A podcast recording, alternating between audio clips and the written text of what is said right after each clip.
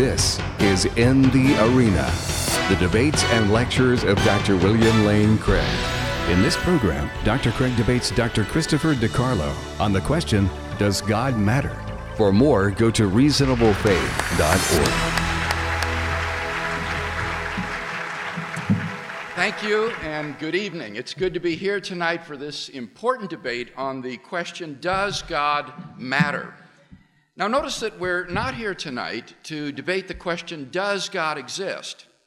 but rather the even more fundamental question Does God matter? I'm persuaded that it matters enormously whether or not God exists. Those who shrug their shoulders and say, What difference does it make if God exists or not? show merely that they haven't thought very deeply about this question. I think even atheist philosophers like Sartre and Camus, who have thought deeply about this question, recognize that it makes an enormous difference whether or not God exists. And in my opening speech, I'm going to try to explain why. Man, writes Loren Eiseley, is the cosmic orphan. He's the only creature in the universe who asks why. Other animals have instincts to guide them, but man has learned to ask questions. Who am I? He asks. Why am I here? Where am I going? Ever since the Enlightenment, when modern man threw off the shackles of religion, he's tried to answer those questions without reference to God. But the answers that came back were not exhilarating, but dark and terrible. You are the accidental byproduct of nature, the result of matter plus time plus chance. There is no reason for your existence. All you face is death. Modern man thought that once he had gotten rid of God, he had freed himself from all that repressed and stifled him. Instead, he discovered that in killing God, he had only succeeded in orphaning himself. As one atheist philosopher has put it, human life is mounted upon a subhuman pedestal and must shift for itself alone in the heart of a silent and mindless universe. If God does not exist, then both man and the universe are inevitably doomed to death. Man, like all biological organisms, must die. And the universe, too, faces a death of its own. Scientists tell us that the universe is expanding, and as it does so, everything in it grows further and further apart. As it expands, it grows colder and colder as its energy is used up. Eventually, all the stars will burn out and all matter will collapse into dead stars and black holes. There will be no light at all. There will be no life. There will be no heat. Only the corpses of dead stars and galaxies, ever expanding into the endless darkness and the cold recesses of space, a universe in ruins. This is not science fiction. As unimaginable as it may be, this will happen. So not only is the life of each individual person doomed, the entire human race is destined to destruction. There is no escape, there is no hope. On atheism, then, there is no God and there is no immortality. And what is the consequence of this? As many atheist philosophers, from Nietzsche to Russell to Sartre, have recognized, it means that life itself is absurd. It means that the life we do have is without ultimate significance, value, or purpose. Let me say a word about each of these. First, there is no ultimate meaning to life. If each individual person passes out of existence when he dies, then what ultimate meaning can be given to his life? Does it really matter whether he ever really existed at all? Of course, his life may be important relative to certain other events. But what is the ultimate significance of any of those events? If everything is doomed to destruction, then what does it matter that you influenced anything? Ultimately, it makes no difference. In his poem, The End of the World, the American poet Archibald MacLeish portrays life as an idiotic circus until one day the show is all over. Let me read it to you now. Quite unexpectedly, as Vasserot, the armless ambidextrian, was lighting a match between his great and second toe, and Ralph the lion was engaged in biting the neck of Madame Sossman while the drum pointed, and Teeny was about to cough in waltz time, swinging Jocko by the thumb. Quite unexpectedly, the top blew off. And there, there overhead, there, there hung over those thousands of white faces, those dazed eyes, there in the starless dark, the poise, the hover, there with vast wings across the canceled skies, there in the sudden blackness, the black pall of nothing. Nothing. Nothing. Nothing at all.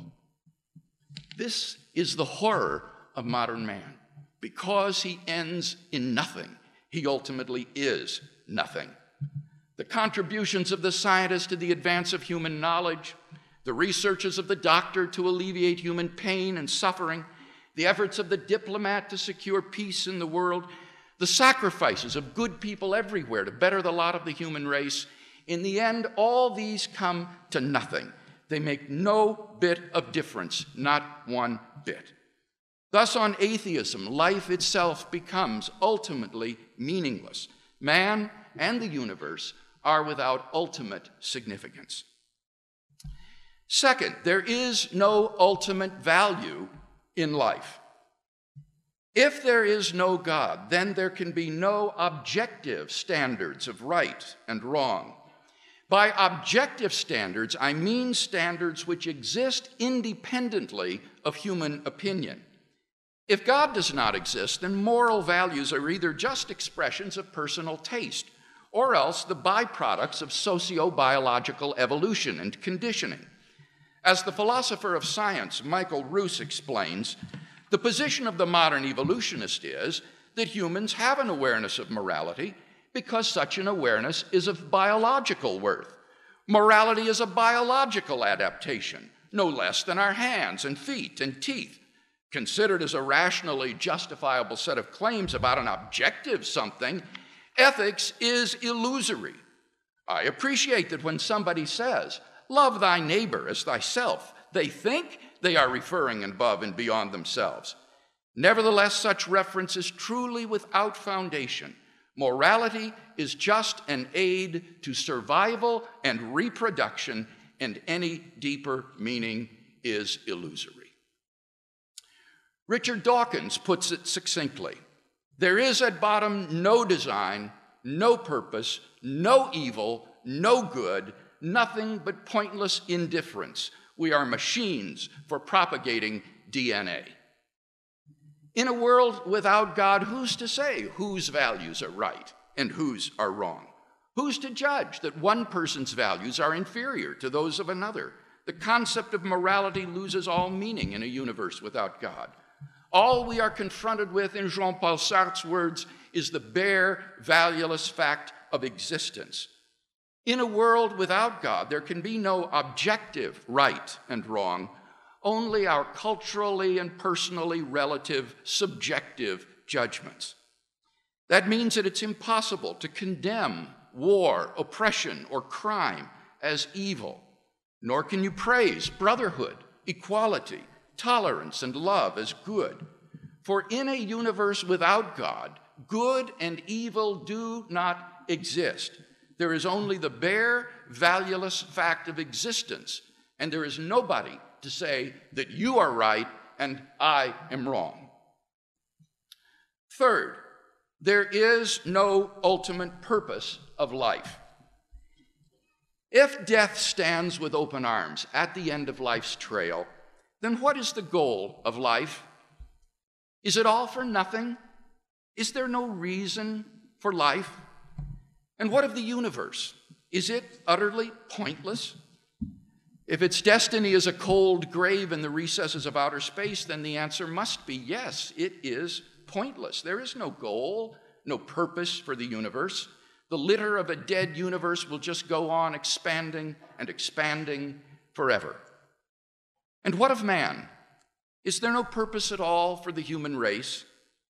Or will it simply peter out someday, lost in the oblivion of an indifferent universe? The English writer H.G. Wells foresaw such a prospect. In his novel, The Time Machine, Wells' time traveler journeys far into the distant future to discover the destiny of man. All he finds is a dead earth, except for a few lichens and moss, orbiting a gigantic red sun. The only sounds are the rush of the wind and the gentle ripple of the sea. Beyond these lifeless sounds, writes Wells, the world was silent. Silent, it would be hard to convey the stillness of it. All the sounds of man, the bleating of sheep, the cries of birds, the hum of insects, the stir that makes the background of our lives, all that was over. And so Wells' time traveler returned. But to what? To merely an earlier point on the same purposeless rush towards oblivion. When, as a non Christian, I first read Wells's book, I thought to myself, no, no, it can't end that way. But this is reality in a universe without God. If there is no God, it will end that way, like it or not. There is no hope. There is no purpose. In a famous passage, the atheist philosopher Bertrand Russell lamented that man is the product of causes which had no prevision of the end they were achieving, that no fire, no heroism, no intensity of thought and feeling can preserve an individual life beyond the grave, that all the labors of the ages, all the devotion, all the inspiration, all the noonday brightness of human genius are destined to extinction in the vast death of the solar system, and that the whole temple of man's achievement must inevitably be buried beneath the debris of a universe in ruins. All these things, if not quite beyond dispute, are yet so nearly certain that no philosophy which rejects them can hope to stand. Only within the scaffolding of these truths, only on the firm foundation of unyielding despair, can the soul's habitation henceforth be safely built. Thus, as all these atheist philosophers bear witness, if God does not exist, then life is without ultimate meaning, value, or purpose. I hope that you understand the gravity of the alternatives before us. If God exists, then there is hope for man. But if God does not exist, then all we are left with is despair. That's why the question of the existence of God is so vital to man. As one writer has aptly put it, if God is dead, then man is dead too. Unfortunately, most people do not realize this fact. They continue on as though nothing had changed. I'm reminded of Nietzsche's story of the madman who, in the early morning hours, burst into the marketplace, lantern in hand, crying, I seek God! I seek God! Since many of those standing about did not believe in God, he provoked much laughter. Did God get lost? They taunted him. Or is he hiding? Or maybe he's gone on a voyage or emigrated. And thus they yelled and laughed. Then, writes Nietzsche, the madman turned in their midst and pierced them with his eyes. Whither is God? He cried. I shall tell you, we have killed him, you and I. All of us are his murderers. But how have we done this? How were we able to drink up the sea? Who gave us the sponge to wipe away the entire horizon? What did we do when we unchained this earth from its sun?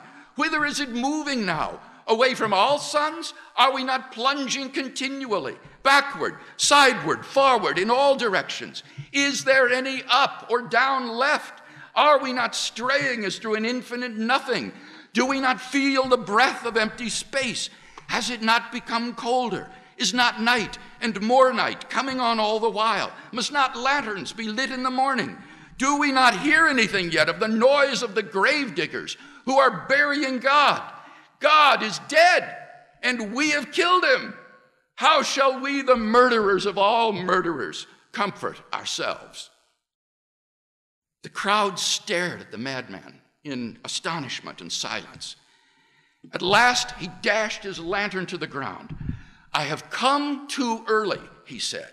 This tremendous event is still on its way. It has not yet reached the ears of man. People did not truly comprehend what the consequences were of killing God. But Nietzsche predicted that someday people would draw the implications of their atheism And this realization would usher in an age of nihilism, that is, the destruction of all meaning and value in life. I find that most people still do not reflect upon the consequences of atheism. And so, like the crowd in Nietzsche's marketplace, go unknowingly on their way. I recently read, for example, that a Toronto based free thought organization wants to buy bus ads that proclaim there probably is no God. Now stop worrying and enjoy your day. According to the spokesman for the group, they're still working on the layout. They want something happy, something bright, she said. I wonder what Friedrich Nietzsche would have thought of those ads. Few contemporary atheists have Nietzsche's courage to look atheism squarely in the face without blinking. But when we realize, as did Nietzsche, the nihilism that atheism implies, then his question presses hard upon us How shall we, the murderers of all murderers, comfort ourselves? Confronted with the human predicament, about the only solution the atheist can offer is that we simply face the absurdity of life and live bravely. But the fundamental problem with this solution is that it's impossible to live consistently and happily within the framework of such a worldview. If you live consistently, you will not be happy. If you live happily, it is only because you are not consistent. Francis Schaeffer has explained this point well. Modern man, says Schaeffer, resides in a two story universe. In the lower story is the finite world without God. Here, life is absurd, as we have seen. In the upper story are meaning, value, and purpose. Modern man lives in the lower story because he believes there is no God. But he cannot live happily in such an absurd world. And therefore, he continually makes leaps of faith to the upper story to affirm meaning, value, and purpose, even though he has no right to, since he does not believe in God. While giving lip service to atheism, the atheist lives as though life were important as though it really mattered what he thinks or does, as though certain things really were right or wrong, and so is outraged at the injustices of this world and acts as though his petty plans and projects really were significant. The dilemma of modern man is thus truly terrible. The atheistic world is insufficient to maintain a happy and consistent life. But if atheism fails in this regard, what about biblical theism? According to the biblical worldview, God does exist and man's life does not end at the grave. Biblical theism therefore provides the two conditions necessary for a meaningful, valuable, and purposeful life God and immortality. Because of this, we can live consistently and happily within the framework of such a worldview. And thus, biblical theism succeeds precisely where atheism breaks down. Now, I would be the first to say none of this proves that God exists. Even if atheism is unlivable, it may still be true. But in tonight's debate, we've not been asked to discuss whether it's true that God exists, but whether it matters. And on this score, I think there need be no dispute between Dr. DiCarlo and myself. In fact, I think we agree. Dr. DiCarlo has elsewhere stated if there is no God, then the universe is simply accidental, and we humans are a product of that accident. The universe is devoid then of any absolute meaning or moral sense. I can only agree.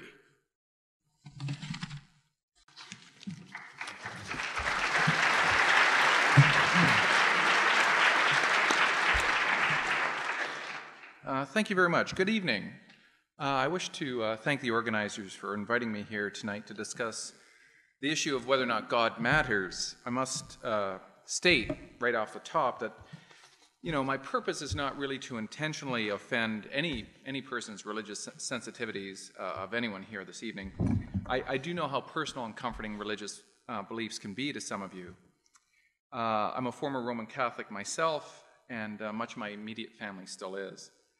Um, I wish, you know, to make it clear that I've made it part of my life's work to study why people do, in fact, develop and, and practice religious beliefs. So, again, uh, it's not my intention to cause mental anguish or, or distress to any theist, Christian or otherwise. But having said that, uh, I've been given the task of arguing against the idea that God matters. Uh, this I intend to do quite convincingly.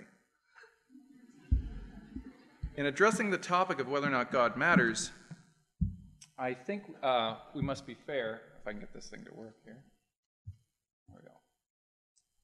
That I agreed with Dr. Craig, of course. The idea of God clearly matters historically and anthropologically, right? The study of faith based systems uh, of mythology and re- religion are fascinating and occupy, you know, a good, a good amount of my academic research. That's what I, that's what I was doing in, in, in the US at Harvard.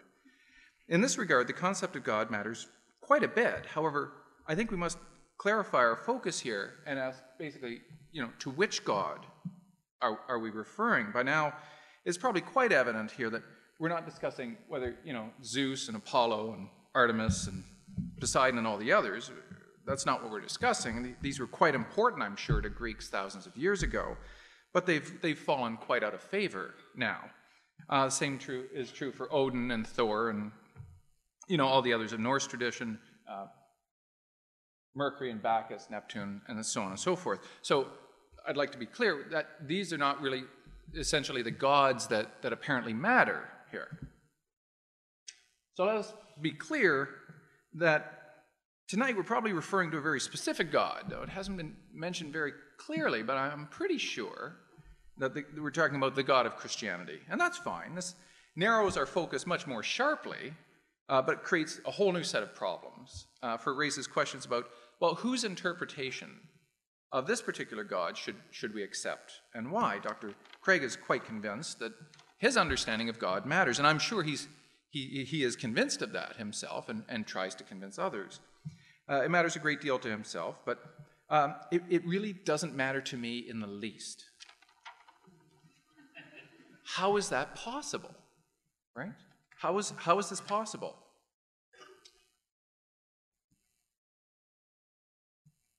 So, Dr. Craig's claim, right, is basically that he's in possession of information which is absolutely certain and provides insight in, into the very nature of reality. And this is no small claim. Um, I, I can't make these types of claims. Uh, I, I, basically what I have is, is knowledge of my inability to attain this kind of absolute, irrefutable knowledge. I, I, I don't possess this. I, I wish I did. I really do. It, would be a, a, different world if we all did. But I, I don't, and, and I admit that freely in, in front of you uh, tonight. Um, essentially,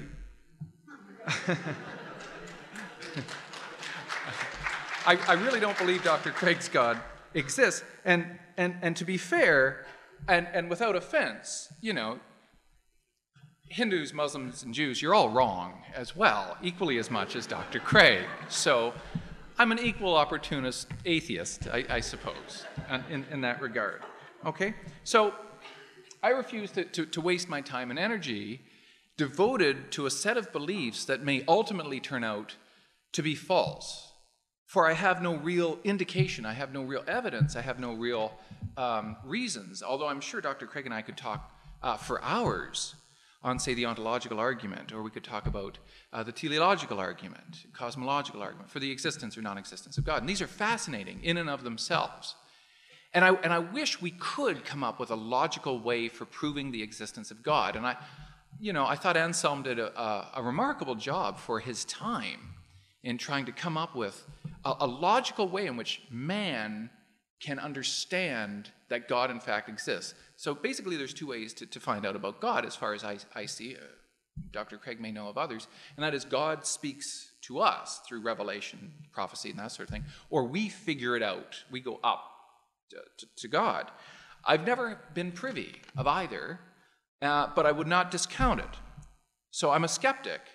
Uh, but I'm a proper skeptic. I'm a Pyrrhonian, which means I will leave the future open to the possibility to consider that I may be convinced tonight or any other night that the God of which uh, Dr. Craig or anybody else uh, to which they speak actually does exist. So please don't think I'm um, basically a nearsighted dogmatist with my head up a particular orifice that I can't accept the possibility that this may somehow be apparent to me that I've been wrong for all, all these many years.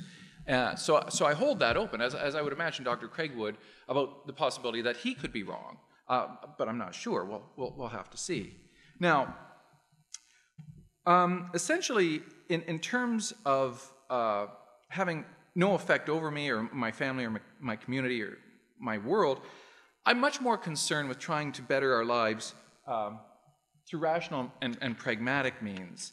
Um, this, rather than hope for, for an imaginary being to take care of things for me, I'll pick up the slack and I'll try to get things to be a little bit better in this world. Um, not that uh, belief in a religion can't influence people to be nice or to be good, but I don't need the promise of a hereafter to try to make things better. I think making things better is a reward in and of itself. I don't need absolutes to, rec- to recognize proximal truths, truths that can be pragmatic and reasonable, like compassion uh, for our fellow man, the central doctrine of Christianity, which is love. I think many great ideas come from world religions, without a doubt. I'm just not convinced that I need a divine hand patting me on the back every time I do a good deed, or the promise that there is some wonderful, I don't know what, nirvana, happy hunting ground, heaven, whatever we can define as being an absolute reward. I don't need that.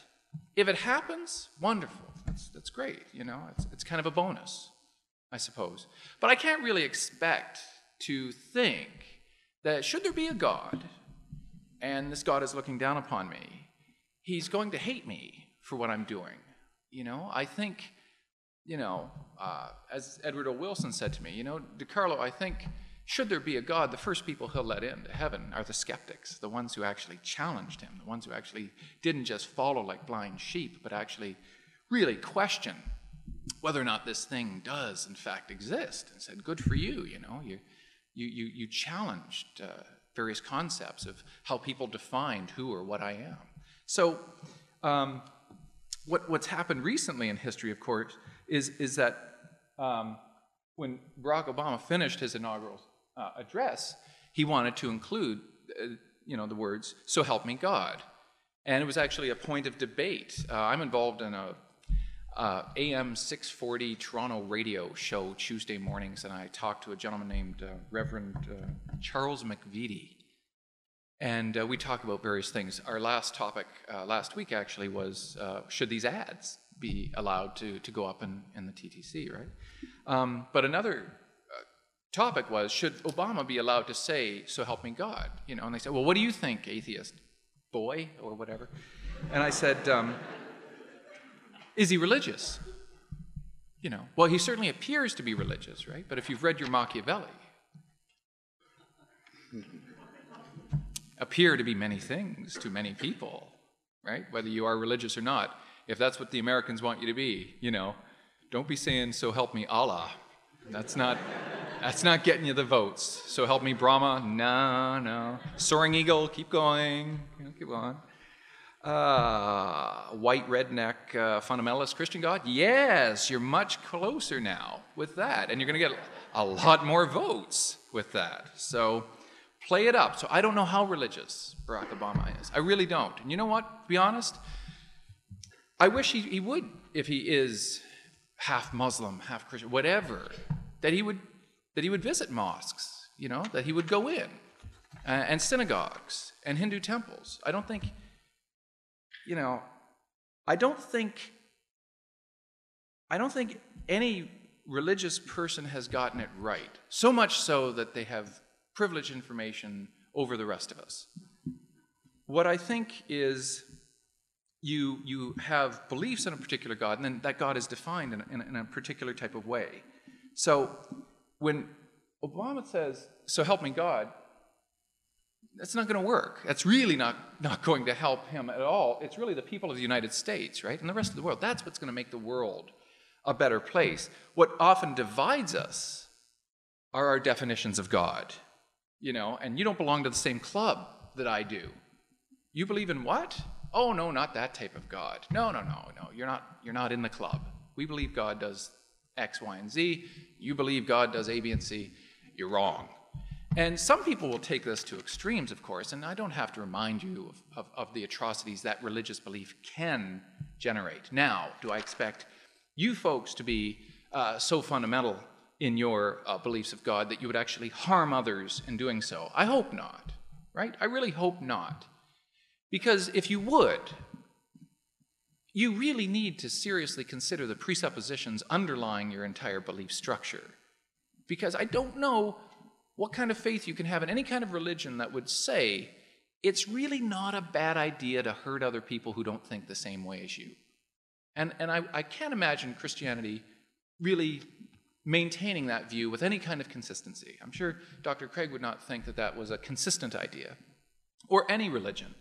And yet we've just had eight years of our neighbors to the south, of which Dr. Craig is a citizen, of a man who ruled the free world and had one of the most skewed concepts of Christianity I have ever witnessed in my life. I just don't recall in any of the Gospels where it was ever said, and if so inclined, invade foreign lands for their natural resources and kill lots of people while you're doing it. I don't ever remember Jesus saying that. If he, I must have missed school that day. But it just, Mr. Bush is not a good Christian. He's not a very good Christian at all. Now, Dr. Craig's understanding of, of God, basically defined as a particular interpretation of a Christian God, really does not matter because it doesn't exist. I think that that's the point that we have to get clear about tonight.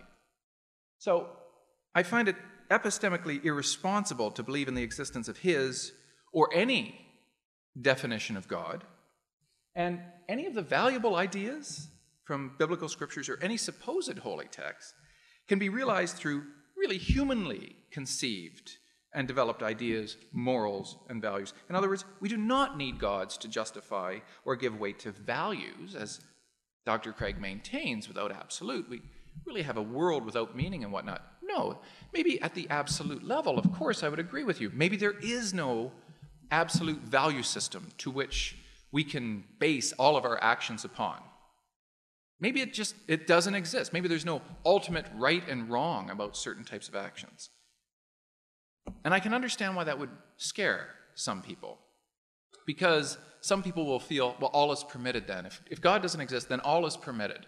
We can do whatever we want. You know, I, I don't know what some people's concepts of atheists are. You know, do I, do I just have like 24 hour long, you know, orgies and I, I I juggle kittens on fire, and you know, I, I don't know what your your con- conception of a god uh, uh, of a godless uh, person is. I will make it clear. It'll, it'll come up in later slides, but I might as well tell you now. I'm an agtheist, which is a term I invented, which is sufficiently ugly enough that nobody else has come up with. And it's a hybrid of agnosticism and atheism. Okay? I'm an atheist to all world religions. I don't believe any of you have it right. And I defy you to demonstrate that to me without contradiction or inconsistency. But I'm an agnostic when it comes to whether or not the universe was intended to be. To that, none of us can answer. We all must be agnostic. I live my life as though I will bracket that idea of whether or not was intended to be. And if it's intended, then something has had the power to generate it to come into existence. I live my life as though it, it wasn't intended, or it doesn't matter either way. And I just try to figure out the best possible way I can live my life. I just try to think, how am I going to be a good person? How am I going to uh, be compassionate and care for others um, within the confines and constraints that act upon me each and every day? Dr. Craig is talking about values. How good are your values? Are you a good Christian? Are you a good Muslim? A good Jew or a good Hindu? What does that mean? What happens when a young woman, very successful, living in Forest Hill in Toronto, uh, doctor, walks into the St. Clair subway station with her six month old and jumps in front of a subway? She dies, the six month old dies. Now, how could she do this? How could she do this? If you want to kill yourself, that's one thing, but why, why take the child? Right? How horrible is that? And then we find out this woman was postpartum psychotic. It's a little bit different than just being postpartum depressed. Given the odds of the number of women here tonight, at least one of you will be diagnosed with postpartum depression, at least, if not postpartum psychosis. You will want to harm your child. You will wonder why you have these feelings. Why do you have these thoughts? And if you are religious, it is really going to mess you up because you are not going to be able to justify it in any way. Now, this is a product of neuroendocrine processes within your brain, of which you have very little control. How can you live by values if you yourself don't have the physical constraint, the power, the free will by which to choose otherwise? So let's be careful here tonight. Let's be very careful about how we define values, absolute knowledge, these very lofty ideals. I would love them. I would love them. I would love to know what they are. And in the words of Cuba Gooding Jr. to Tom Cruise, that I might say to Dr. Craig, show me the money. Right? If you can show me the evidence, then I will be forced to believe you. And we all will. I don't believe that's going to happen tonight. God does not matter because God does not exist. At least the gods that we have defined according to organized religion. So, should God somehow exist in some way hitherto unknown to me, I have no real tangible evidence or reason to believe in such a God. However, should that appear, maybe even tonight, maybe even with what Dr. Craig will say in the next few minutes, I'm willing to change my mind. But I am not going to hold my breath. Thank you.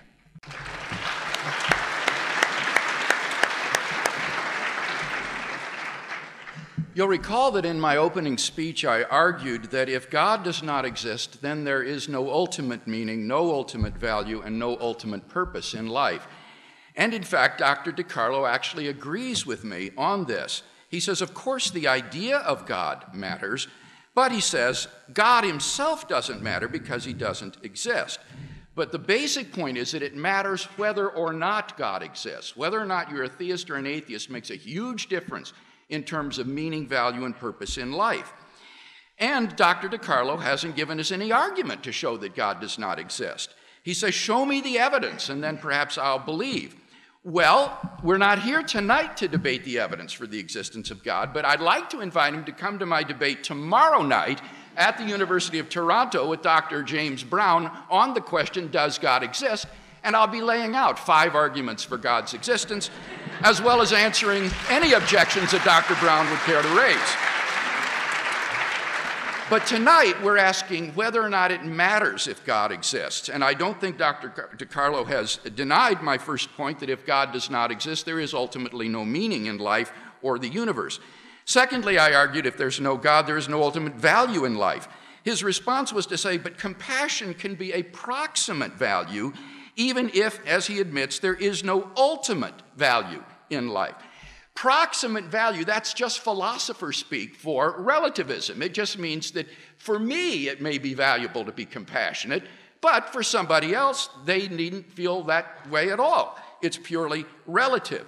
Let me expand on the modern evolutionary view of ethics from Steven Pinker at Harvard University. He writes The scientific outlook has taught us that some parts of our subjective experience are products of our biological makeup and have no objective counterpart in the world.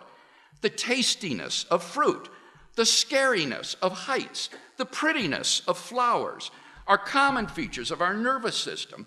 And if our species had evolved in a different ecosystem, or we were missing a few genes, our reactions could go the other way. Now, he says, if the distinction between right and wrong is also a product of brain wiring, why should we believe it is any more real? And if it is just a collective hallucination, how could we argue that evils like genocide and slavery are wrong for everyone rather than just distasteful to us? And in fact, there is no way to argue that. Um, on the atheistic view, um, there is no ultimate right or wrong. Everything becomes relative. J.P. Moreland, my colleague at Talbot, has written the following. He says, If there is no moral truth to be discovered, and I simply have to choose the moral point of view because that is the type of life that I find worthwhile for myself, then the decision is arbitrary. And the decision to be a Mother Teresa instead of a Hitler is not a rational decision at all. It is very much like the decision to go to McDonald's instead of Burger King. It's purely arbitrary. In fact, this has profound implications because whose values are you going to adopt? Whose are right, whose are wrong?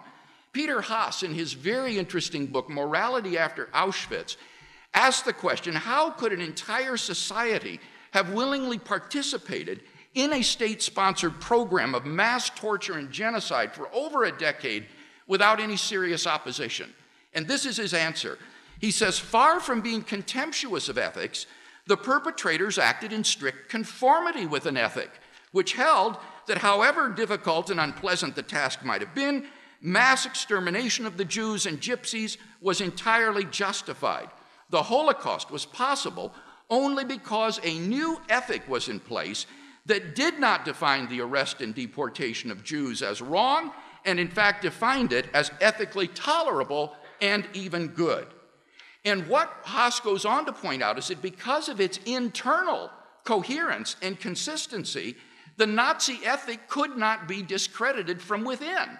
Only from a transcendent vantage point could one say that society's system of values was objectively wrong, a transcendent vantage point which is noticeably lacking on an atheistic naturalistic view of the world. Dr. DiCarlo adds, but on an atheistic view, you don't need the divine reward in order to do good. I didn't say you did. That wasn't my argument. My argument was that in the absence of a transcendent locus of moral value that transcends sociocultural relativism, then there is no objective moral value. It's just a product of sociobiological evolution. Thirdly, I argued that if there is no God, there's no ultimate purpose in life.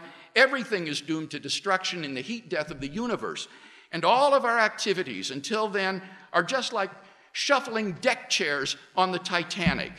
Ultimately, they are inconsequential.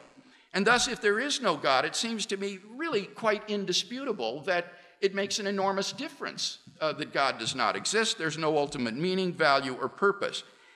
I then went on to argue, however, that one cannot live consistently and happily within the framework of such a worldview. And here I thought Dr. DiCarlo's responses bore out the truth of what I said. He said, for example, it doesn't matter uh, whether God exists or not, I'll try to make things a little better. Now, notice on atheism, there is no content to the notion of, of a little better. There is no such thing as better or worse. All there is is moral change, but you cannot say there is moral progress. Richard Taylor, who is an eminent ethicist, writes The infanticide practiced by the Greeks of antiquity did not violate their customs. If we say it was nevertheless wrong, we are only saying it was forbidden by our ethical and legal rules. And the abominations practiced by the Nazis are forbidden by our rules, but obviously not by theirs. The point is that you can have moral change, but moral progress is impossible on a naturalistic view because there is no content of better or worse. And then notice the leap to the upper story uh, that he, he cannot remain in the world without value. He says, for example, um, that he'll try to make life a little better by acting compassionately. He condemns George Bush for invading foreign lands for their natural resources and killing lots of people. You see, all of these are moral judgments. The atheist cannot live consistently and happily as though it's all right for people to invade foreign lands and slaughter their people for oil. Uh, he wants to say that certain things are really wrong or really right. He wants to give charitably to help the Maasai people of Africa, for example, to better the lot of uh, the peoples of Africa. Why? Because that is a good moral thing to do. But that represents that leap from the lower to the upper story, which is totally unjustified on an atheistic naturalistic worldview. Only if God exists can we live both consistently and happily within the framework of our view. Paul Kurtz, who is a humanist philosopher, has said with respect to moral nihilism, and I quote, No one can consistently live his or her life under the domination of such an attitude. I would qualify Kurtz's remark. I would say, yes, you can perhaps live consistently, but if you do, you will be profoundly unhappy and depressed. Since that is difficult to do, it is more likely that you will make a leap to the upper story and you will choose to affirm meaning, value, and purpose in life, even though you have no right to, because on naturalism these things do not exist. Finally, let me just comment that I, I, am not claiming absolute certainty with some sort of a private insight to reality. Uh, when I argue for God's existence, I do so on the basis of philosophical and scientific arguments that are open to inspection and are probabilistically based. Dr. DiCarlo says, I wish we could come up with a logical proof of God. Well, why does he wish that? Because it matters. It matters tremendously if God exists.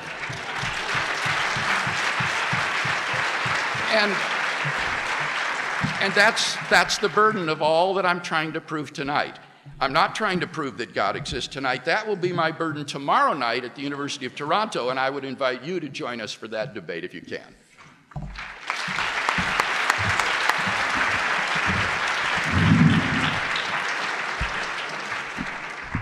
Okay, Dr. Craig, this is kind of like a smorgasbord. I don't know what to eat first. I mean, there's just so much stuff here. uh, let's carry on here.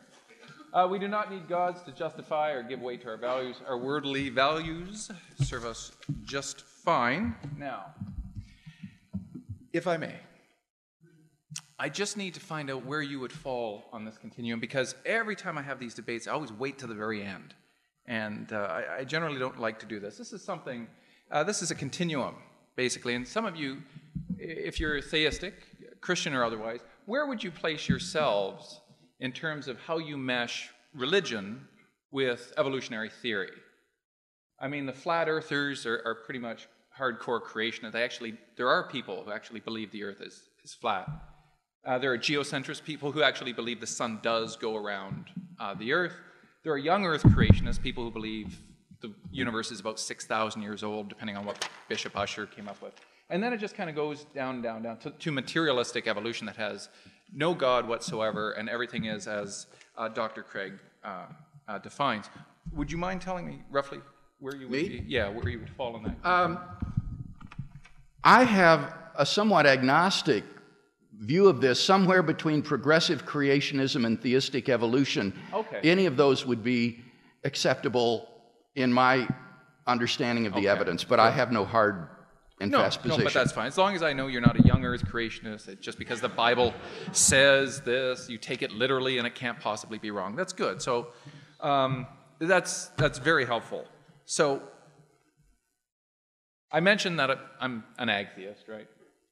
Uh, all religions commit errors in, in human reasoning. Um, Dr. Craig's is, is, is just simply one, one more. Yeah, it's just another uh, religion. It makes uh, human errors. Um, they're attainable at, at least, impossible at best. Now, much of my attack is against the Christian God, but this is really, you know, if we're talking about how God matters and so on and so forth, this to me is really what it comes down to. Okay? This is called what I call a disjunct of plausibility. A disjunct is either or. In logic, it means either or. So here we have the, the logical notation either the universe was intended or the universe was not intended. It really just comes down to that. I don't think there's a third possibility or a tenth. I really do think this is an, a, a disjunct of plausibility. Now, what, what basically happens is I'm acknowledging my ignorance about which side of the disjunct I, I should take.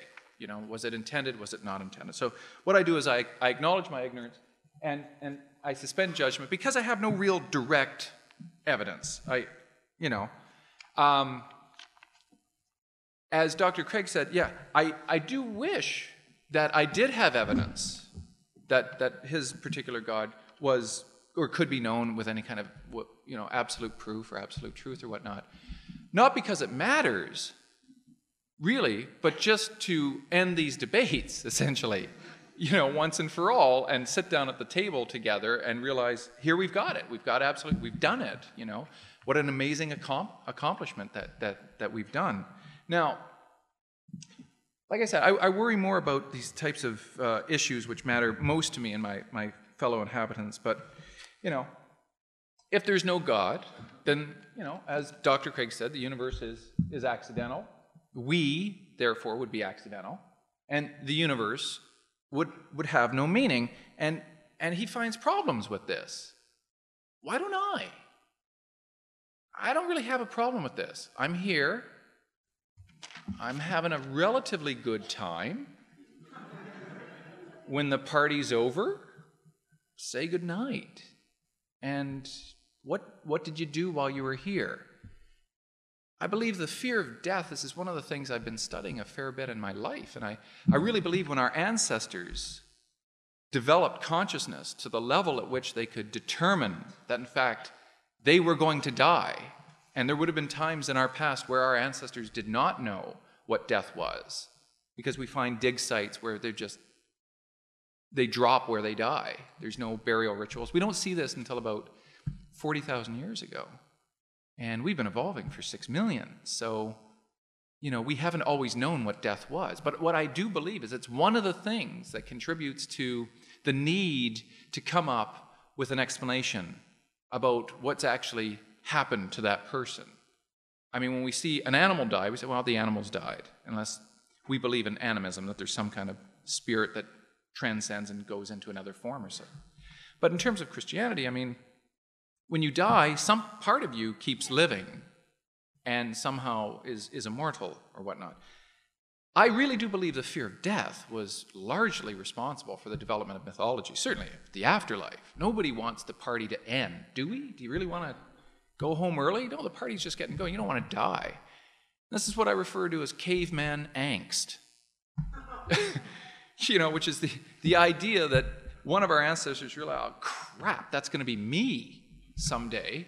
And through what's called reasoning by analogy, they internalized it and thought, I know, no, he's not gone. Yeah, uh, he smells bad and he's discolored and he's not getting up, but he's still around. And we will, we'll all be around, right? And it became a communitarian thing. It became this kind of, that's right, we figured out we're going to die. That's a bad thing. We got to do something about it. Okay, the party keeps going. The afterlife. How so? Well, and look at how many definitions of the afterlife there are. Which one's right? How do you determine that? Show me your reality measuring stick, Dr. Craig, and I will believe you. But I don't see one on your desk, and I don't think one exists. If it did, it'd make life a lot different, wouldn't it? But I have not yet found one. That's really what we're lacking here, isn't it? Is something to measure reality. But we don't even have that. The skeptics were very good at showing that. They were extremely good at it. You want an example? Here's an example. There's, let's imagine there's 20 different types of metal bars underneath some of your chairs, and we turn off all the lights and it's pitch black in here. Some of those bars are made of lead, and some are made of steel, and some are made of iron, silver, bronze, and brass. But only one of them is made of gold. And I say, reach under your chair. If you got one of these things, pick it up, feel it. And they're all the same density, all the same weight. Their smell has been masked, their taste has been masked. And they all feel exactly the same. I say, pass them around. Go ahead. And in five minutes, I say, okay, stop. Who's got the gold one? Well, with the lights off, we can't tell. And this is the same for absolute truth. Right? We may be in possession of absolute truth in some regard. You want to know how? Here's a quick example. Some of you believe in life after death. Some of you believe there is no life after death. Someone's right. Someone's wrong. We don't have a measuring stick even for that. So let's say, for the sake of argument, that there is no afterlife, and you believe that, then you are in possession of absolute truth. You have the gold bar in your hands, but the lights are still off because we don't have a reality measuring stick. Right? I wish I did because it matters epistemically. Right? I could care less whether there's, there's a God or not. I do care about knowledge, and I care enough to know when I don't know and I can't make certain types of claims. And I think it's that kind of humility that's often lacking in those who claim to have absolute truth. And we have to be very careful about what we say is real or absolute and what is not. Now, it's frightening to some people to think that I'll never know the absolute truth, that I could die and I'll never exist again. What would that even be like, this caveman angst? What would it be like not, not to exist forever and for all time? I'll help you out here. Remember what it was like 10 years before you were born? Like that. Thank you.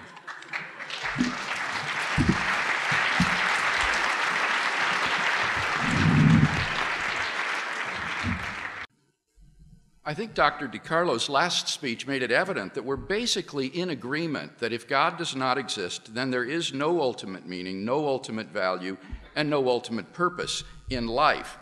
In his last speech, with respect to ultimate value in life, he said, I admit it, but I've got no problem with this. We'll just party on as long as we can.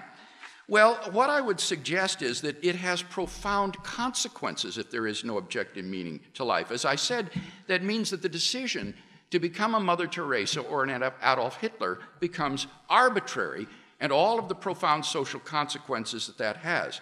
Viktor Frankl, who was tortured in the communist, or rather in the Nazi prison camps, wrote the following If we present man with a concept of man which is not true, we may well corrupt him.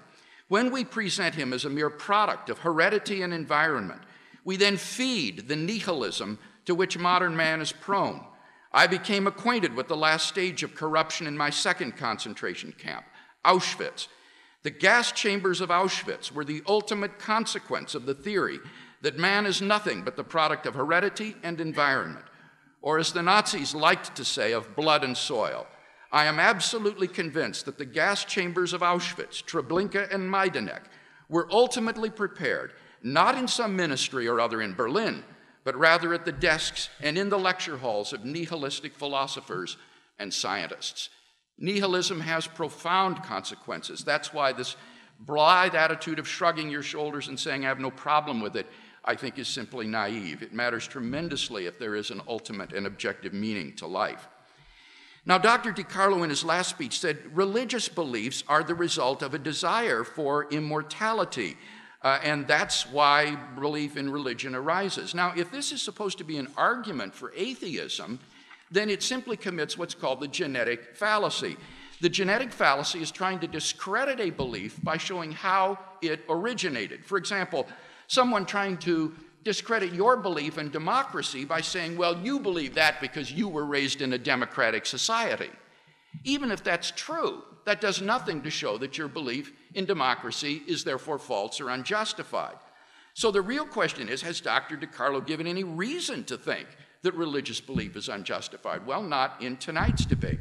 Michael Murray, who works on evolutionary accounts of religious belief, says these accounts merely aim to explain the origins of religious beliefs. And as we all learned in our Intro to Philosophy courses, an account of a belief's origins tells us nothing about its truth. To think otherwise is to commit the notorious genetic fallacy. Nothing we say or discover about the origins of our religious beliefs is going to make any difference to our assessment of the truth of those beliefs. So that issue is simply not relevant in tonight's debate. Now, Dr. DiCarlo insists that we should be humble and cautious in our appraisal of the evidence, and I perfectly agree with that. I already said I'm not espousing absolute certainty.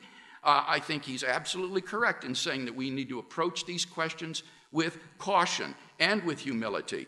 And indeed, I'm surprised at the confidence with which he tells us that God does not exist and is imaginary uh, given his own epistemic limitations. So it seems to me that uh, there really isn't anything in dispute then remaining for me to address.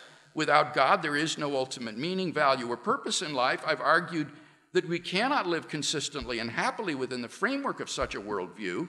I showed examples of how Dr. DiCarlo himself makes the leap to the upper story to affirm the meaning, value, and purposefulness of his own actions and projects. And I've argued that if God exists, then in fact, objective meaning, value, and purpose are secured, which enables us to live consistently and happily. So it seems to me that it's pretty clear tonight that it matters a great deal whether or not God exists.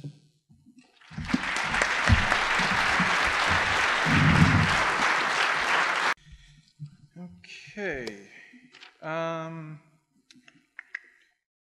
yeah, I can't come to your debate tomorrow night. I, am involved in another one, actually, right, so I'd like to. But I, I'd like to come to yours, yeah. too. Well, we'll, we'll film them and we'll swap, right? right? okay. So uh, let me continue on here. Um, without God, there's no meaning and purpose. Um, there's no reason, but that just means uh, we're all alone in the universe. If, if God exists and He created us, He made our existence possible,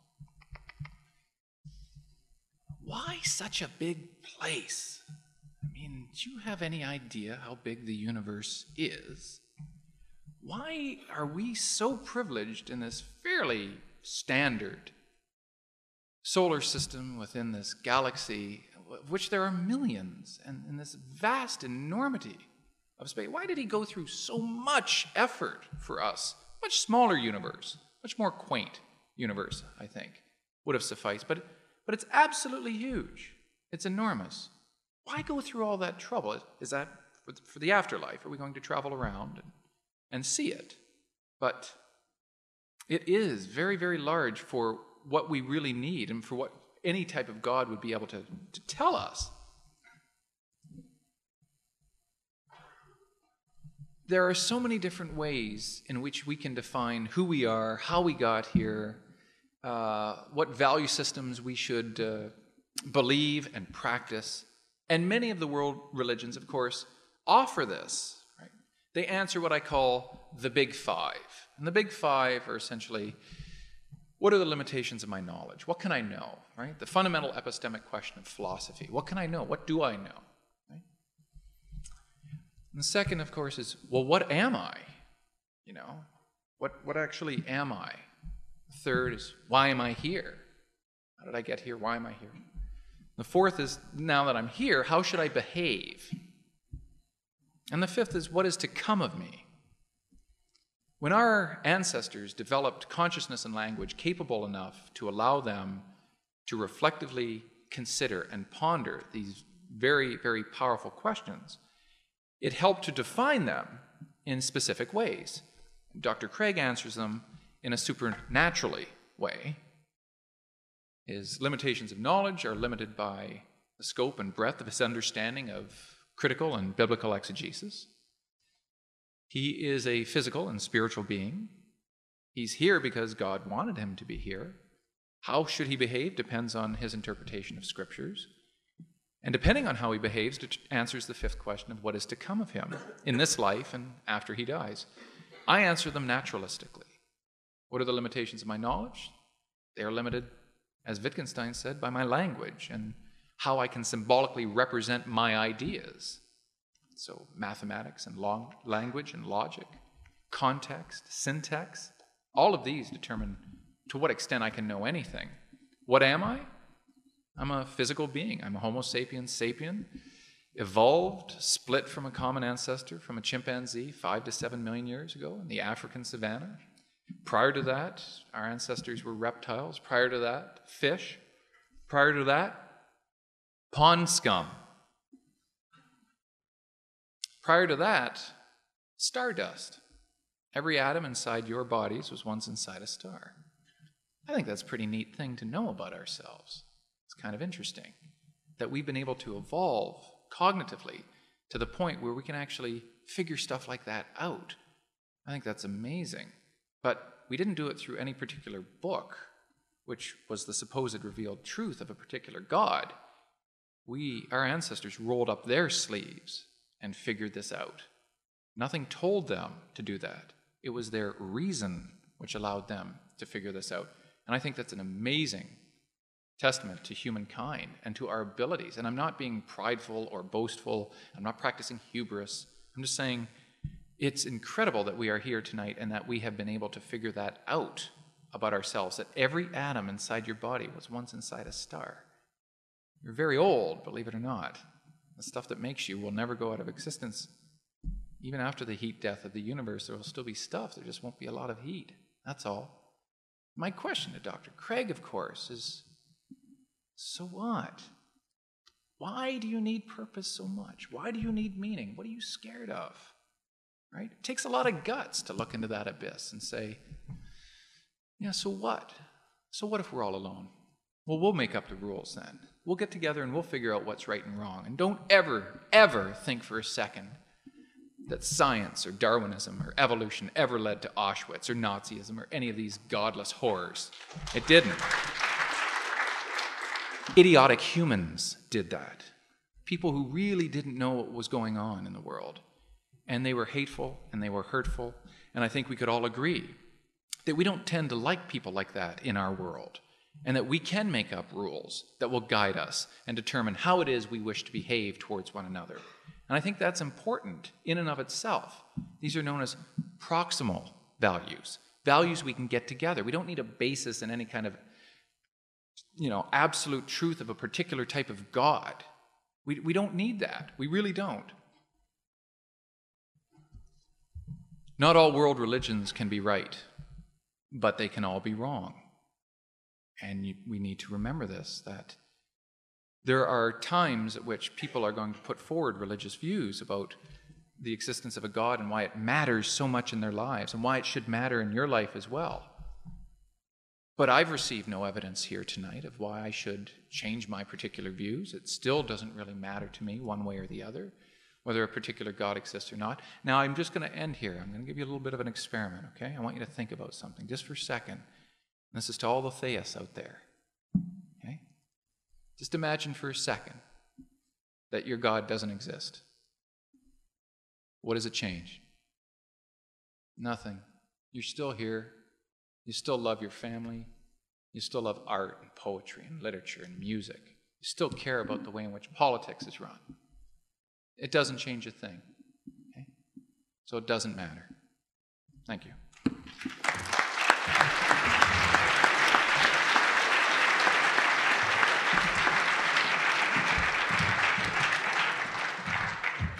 Oh, you want me to read it? Okay.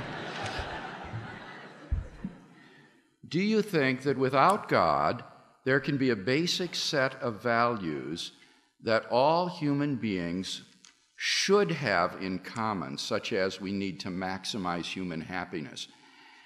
The joker in this sentence or in this question is the word should.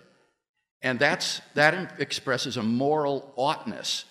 And in the absence of God, I see no reason to think that human beings should or have a moral duty to recognize certain things like the maximization of human happiness.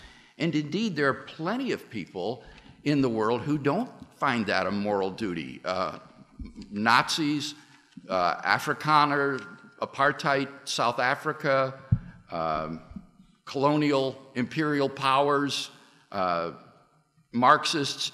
So, no, I, I, I think that in the absence of God, there simply are no moral oughts that are absolute and imperative that all human beings have to obey. They, they simply become uh, the relative byproducts of cultural conditioning and therefore are socioculturally relative. Dr. DiCarlo, response? Oh, yes. Um, I believe that uh, we should make every effort to try to find out if, in fact, there are universals. I do think they um, they can be determined uh, to some degree. I don't really hold out much hope for absolutes. I don't. Um, that doesn't mean I'm thrust into a sea of relativism as Dr. Craig would maintain. I'm kind of in kind of the, the middle gray area where, I think what we can do is come up with, with proximal values. Um, I tend to live my life according to uh, the golden rule, um, fairness and justice, and uh, egalitarianism. But the golden rule did not come from Christianity or Islam or Judaism. It came from biology. It's essentially reciprocal altruism. It's the idea that what goes around comes around. So I just think it's, it's a good idea, where possible, to try to pe- treat people as, as you would, you know, expect to be treated yourself. And that, I'm sorry, that has to be tempered, though. You, you can't just have people like uh, Paul Bernardo saying, yeah, sure, that's how I'd like to be treated. So that's, you know, it has to, it has to be tempered. All right, I would now like to call on a question directed to uh, Dr. DiCarlo. Excuse me, before you answer that, just in case everyone didn't hear, the question was directed toward DiCarlo. If that, um, if we are evolving, uh, why are there still uh, monkeys and chimpanzees around, and are, are we still evolving? And does he agree or disagree that the world is, uh, in fact, um, getting worse rather than better? Right. Well, I mean, very quickly, uh, there's, there's going to be chimps and bonobos and macaques and, and things like that. Uh, we went our way. Uh, hominins, we went our way. Uh, common uh, ancestor to the chimpanzee, and the chimps went their way. Um, uh, could they become more human like in the future? Perhaps, but that would depend on evolutionary pressures and an enormous amount of time. Don't forget, at one point, we were not alone. I mean, just 30,000 years ago, there was us, Homo sapiens, there was Floresiensis, there was Erectus, and there was Neanderthal. Neanderthal disappeared about 30,000 years ago when uh, Cro Magnon moved into Western Europe, more than likely intercepted, um, met up with them, killed them, and in some cases, ate them. So um, that's evolution red in tooth and claw. Uh, shouldn't things be getting better rather than getting worse? I, I really don't know what that means. Um, in, in terms prior to cultural evolution, prior to our ability to culturally affect our environments, in terms of biology, um, evolution is going nowhere and rather slowly at that. Evolution can lead to greater complexity or it can lead to greater simplicity. It all depends on the environmental constraints and the allele or the gene frequencies through any given population. I think the question betrays a misunderstanding of evolutionary theory. The theory does not hold that we evolved from chimpanzees or monkeys. The theory holds that monkeys, chimpanzees, the great apes, and human beings evolved from a common primate ancestor. And therefore, it's not surprising that there would still be monkeys and chimpanzees around us as well as human beings.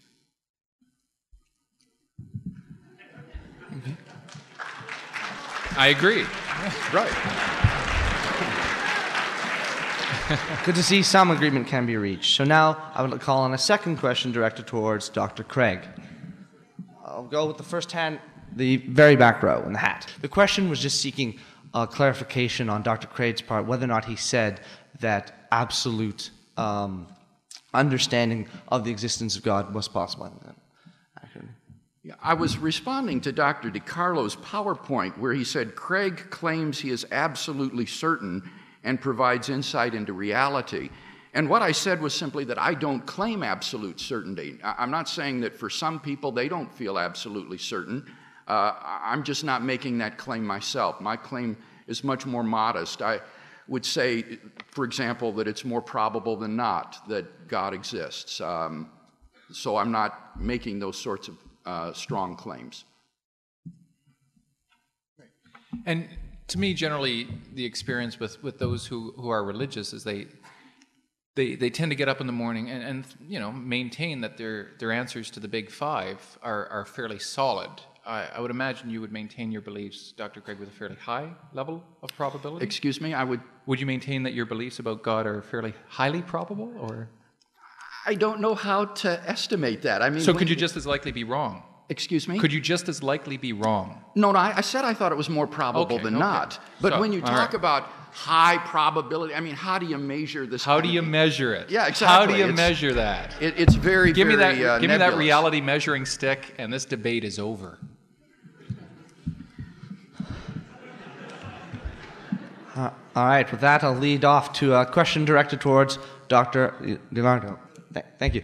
The question was asking Do we have a moral responsibility to address uh, moral errors that we do not necessarily encounter in our daily lives, such as genocide in Darfur, injustices uh, dealing with the natives in uh, North America, etc.? Yeah, I, th- I think to some degree, but only so insofar as we can, right? Um, like odd implies can. So if, if we can't really help those people, then I don't think there's a moral imperative to help them. So, what moral obligation? I was in um, um, Toronto yesterday at a play, and right outside the theater is a homeless person asking for money. What moral obligation does that homeless person have to help the genocide that's happening in Darfur? Well, he's just trying to make it through to the next day. And the same thing, I think, can be extended outward to us, to the rest of us as well. I think you've got to pretty much take care of what you can at home first. Make sure you and your family and the, the people you care about in your community is looked after. And then it can radiate outwards from, from, there. I, um, you know, Christ said there will always be poor, there will always be suffering. And, and it doesn't, it seems no matter what we do and no matter how hard we try to eradicate the injustices of the world, you still get situations where they keep cropping up. And, and we want them to stop, but we're sometimes prevented due to sometimes uh, political ideology, sometimes due to resources and whatnot. And it's incredibly complex. And it would be so nice if we could just wave our hand, or if some great being could wave its hand and make everything all right. And I'm still waiting. So I'll try to do what I can, and you try to do what you can. Uh, it's a fascinating debate where the atheist is quoting Christ and the Christian is quoting Nietzsche. um, but I would basically agree with that. I, I think that uh, Jesus' parable of the Great Samaritan especially teaches that all people are our neighbor. And so the commandment, you shall love your neighbor as yourself, Jesus said, extends to all people. Um, what I don't agree with is that on atheism or naturalism, we would have any sort of moral responsibilities uh, because moral uh, duties and values are simply illusory on a, naturalistic view. But certainly, from a theistic perspective, we have such a responsibility. For those who did not hear, the question was if we do need, uh, in fact, a God to tell us right or wrong, which God? Okay, let me make some distinctions here that are very important. My argument tonight was not that we need God in order to tell us what is right and wrong. That's a question of moral epistemology, which means your theory of knowledge. How do you know right and wrong? I don't think we need God uh, to function as a source of moral knowledge. Uh, on the contrary, as a Christian, I think God's moral law is written on our hearts so that we have an instinctive grasp of the difference between good and evil. My argument is rather an argument of moral ontology, that is to say, what is real. And I'm arguing that you need to have God as a transcendent ground for the reality of moral values and duties, not for a knowledge of the moral values and duties that actually exist. Now, in answer to your question, I am a Christian theist, but my argument tonight is actually consistent with generic theism. Uh, uh, any sort of theism that would hold to perfect being theology, that God is the greatest conceivable being uh, and uh, accords man immortality in the afterlife, and that would be consistent with Buddhism, or rather with um, uh, Islam, with Judaism, uh, Christianity, certain kinds of uh, Hindu theism, perhaps some sort of deism. So my argument tonight is for um, uh, concerns a kind of uh, broad intersectarian view of God, though I myself am a Christian. Were you ever in politics, Dr. Craig? No. you should. You should. Thank you. I would like That's to. That's exactly how a politician would answer that, right? In God we trust. Which God? All of them. All of them. Your God and my God. Let's get a big hug going here, right? But of course, this is inconsistent. It cannot be all of them. There are very specific definitions to Dr. Craig's Christian God from a Muslim God, from Hindu gods, uh, from Aboriginal gods, from Norse gods, and Roman and Greek gods, and whatnot. So they are not all the same. So the moral ontology really doesn't fly here because he has a very specific understanding of a particular type of God, which has not yet come out of the closet tonight, but we know it's in there. And no such God has written any kind of moral law on my heart, not that I've been able to tell anyhow.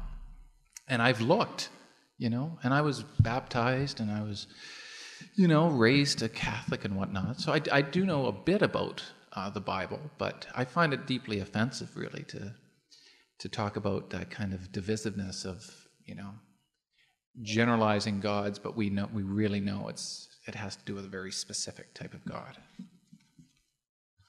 Thank you very much for that question. Now, a question for Dr. DiCarlo.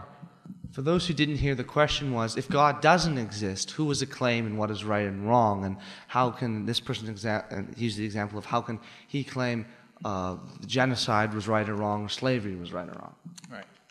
Yeah, it's something we're going to have to decide uh, for ourselves. And uh, as this gentleman's question addressed in the very start, which is a very good question, which is we should make an effort to try to come up with universal principles, if possible, or universal values, or values that are common to many different uh, societies throughout the world. And, and, I, and I think if we look carefully, we are going to find that there are some basic ones.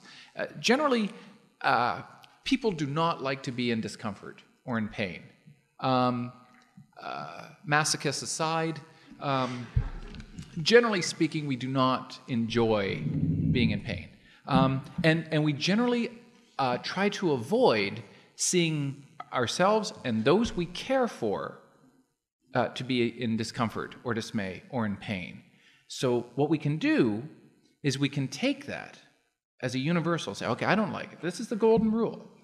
Don't forget, golden rule is not a Christian idea, it comes from biology. It is much older than any world religion. And it basically says the same thing.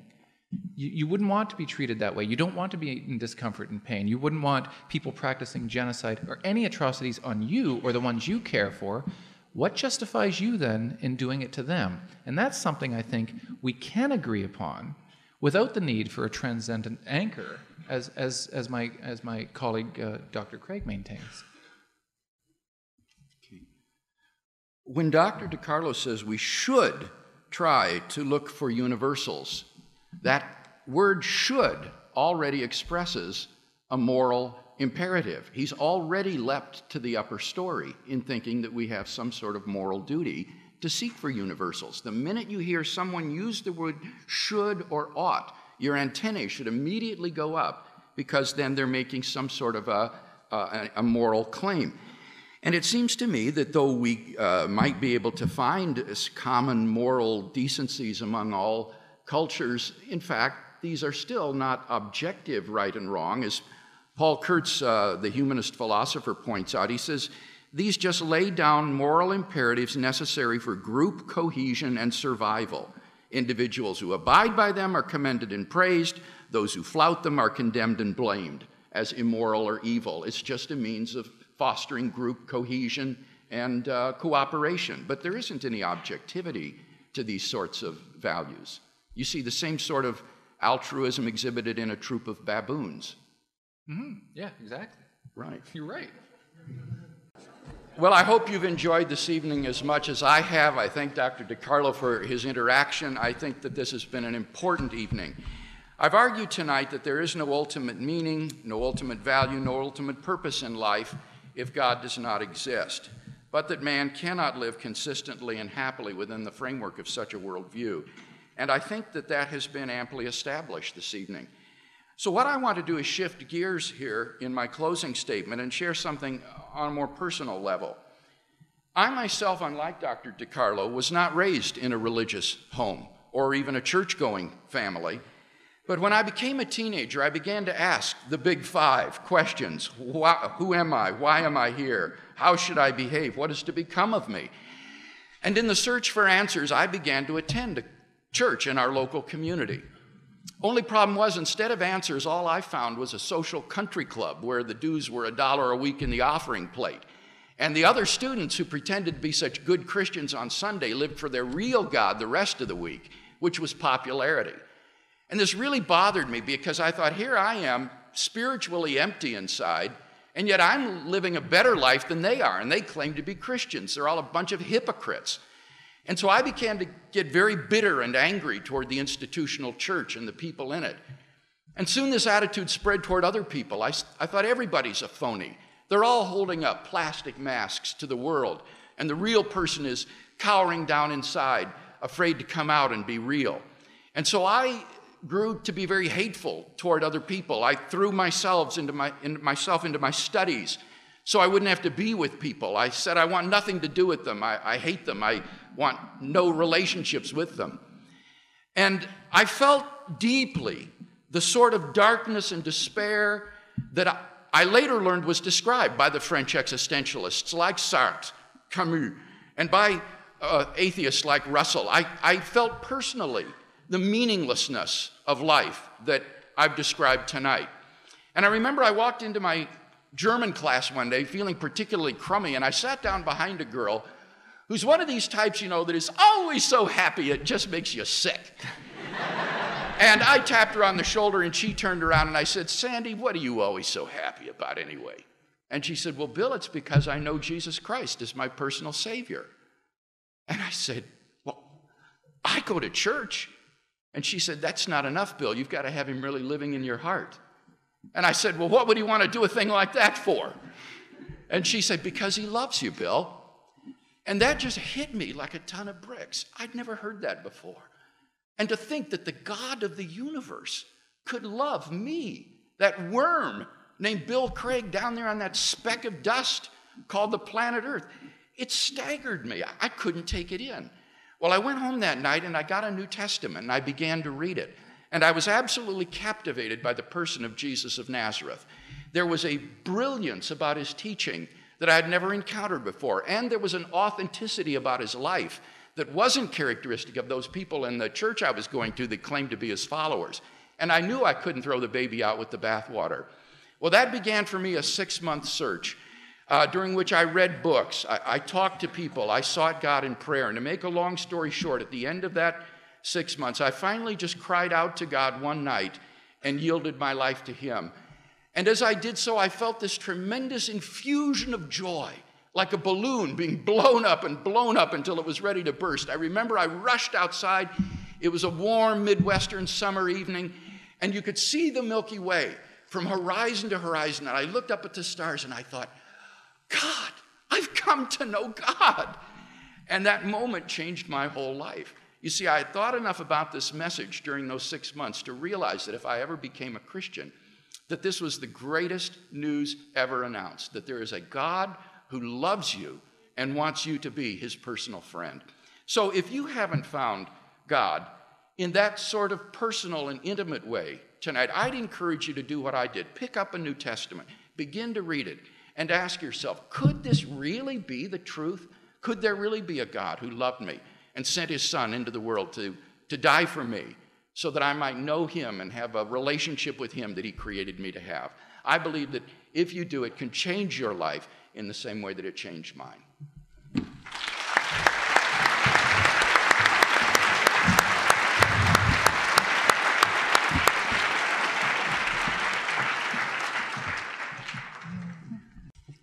Uh, again, I'd like to thank uh, the organizers for inviting me tonight, and, and I very much enjoyed uh, uh, this dialogue and exchange uh, with Dr. Craig. I must say, uh, probably the most enjoyable debater I, have gone up against. You're very Thank passionate, you. are very poetic, and certainly believe um, very strongly. Um, but much like the others, you're, you're still wrong. I'm sorry. I'm sorry. Um, now, um, to, to close up here, I'll, I'll, just comment on a few things uh, Dr. Craig said and, uh, and some of the things I want to get across as well. Um, Dr. Craig has a very powerful faith. He does not have knowledge. Or we would all have it. He would be able to demonstrate it. And, and, and so he has faith. So he had an experience. He had a religious experience, you know. As a, you know, he's, he's got a profound faith. And I'm, I am happy for him that he has in his mind, found this particular type of God. Because if it makes Dr. Craig a nicer person, then I really don't have to worry about him busting into my house and stealing my TV for his crack habit. Right? So I see it as being a good thing, you know. And as long as he's not torturing animals and he's, you know, he's not abusing humans, right? It basically comes down to tolerance versus harm. I'm very tolerant of people's beliefs in, in, in practically anything religious, political, moral, philosophical. But once the beliefs start to generate actions that create harm, mm, and I'm not saying harm is a relative thing, I'm talking about pain and suffering that is tangible and measurable, then that is really when we have to speak up. And as long as Dr. Craig is not, uh, uh, you know, bringing about pain or discomfort to others in his beliefs, what do I care? What do you believe? He could believe in goats for all I care. It doesn't matter. You know, he could pray to squirrels. It doesn't matter. But really, what, what's going on is he has a very profound faith, very passionate man. Profound faith because of his religious experience. Faith, as they say, can move mountains. It's powerful. No, it can't. Heavy machinery and explosives moves mountains. And these are human inventions and human qualities. And obviously, there are going to be tensions if you have a certain type of faith in a particular God when certain things start to happen and you're wondering why people are chipper in front of you and whatnot. If, if she turned around to me and said that, I'd say, well, why can't I? experience that. And, and Dr. Craig might say, well, you're just not re- you're not looking for the signs right. You're not looking for God or you're not looking for Jesus, so he's not going to speak to you or whatnot, right? I think Dr. Craig multiplies entities a little bit beyond necessity. I think he violates Occam's razor here because he attributes an awful lot of qualities to his particular uh, God of the universe. He strings what are called a lot of conjuncts together, and they look like this. The plausible disjunct either the universe was intended or it was not intended. Dr. Craig believes that the universe was indeed intended, and he calls that intender God. And then the God is defined in many different ways, right? God has certain qualities and characteristics. He's omniscient, omnipresent, omnibenevolent, all powerful, all loving, and so on and so forth. He gave us his only Son who died on the cross for our sins, and so on and so on and so on and so on. So many, many, many different strings of conjuncts that define his particular brand of God. And that's fine Again, as long as his actions don't generate harm, what do a guy like me, what do I care? We sit down at a table together, we'll have dinner together, we'll you know, enjoy our company together, we'll go to a movie. You know, I'll live my life as an atheist, he'll live his life as a Christian, but we will share common values. We will share values that we will both act on, acts of compassion and care and charity and love. And I think we can get along very well, provided we have this kind of tolerance without generating any harm. So, what happens now is Dr. Craig has told us about this amazing experience that he's had, where Jesus Christ entered, enters his heart. I've heard this many, many different times. Some of you will attest to pretty much a very similar type of experience. Right? Karl Marx once said that religion is the opium of the masses. You may have heard it as the opiate of the masses, but he could not have known how correct he was in that regard. In my field of study, in trying to understand the neuroscience behind religious experience, when you think you're right about certain things, especially the big five, you get opioid receptors and enkephalins. You get high. Jesus is a big buzz. But what is the difference between that and tripping at a Pink Floyd concert, right? I mean, they're very, very powerful and very, very similar. So, I'll leave you with the thought that consider the possibility that if Jesus has somehow personally spoken to you, or God in any way has personally spoken to you, how do you know it's not just the fireworks going off in your head? Thank you. For more information and resources from Dr. Craig, go to reasonablefaith.org.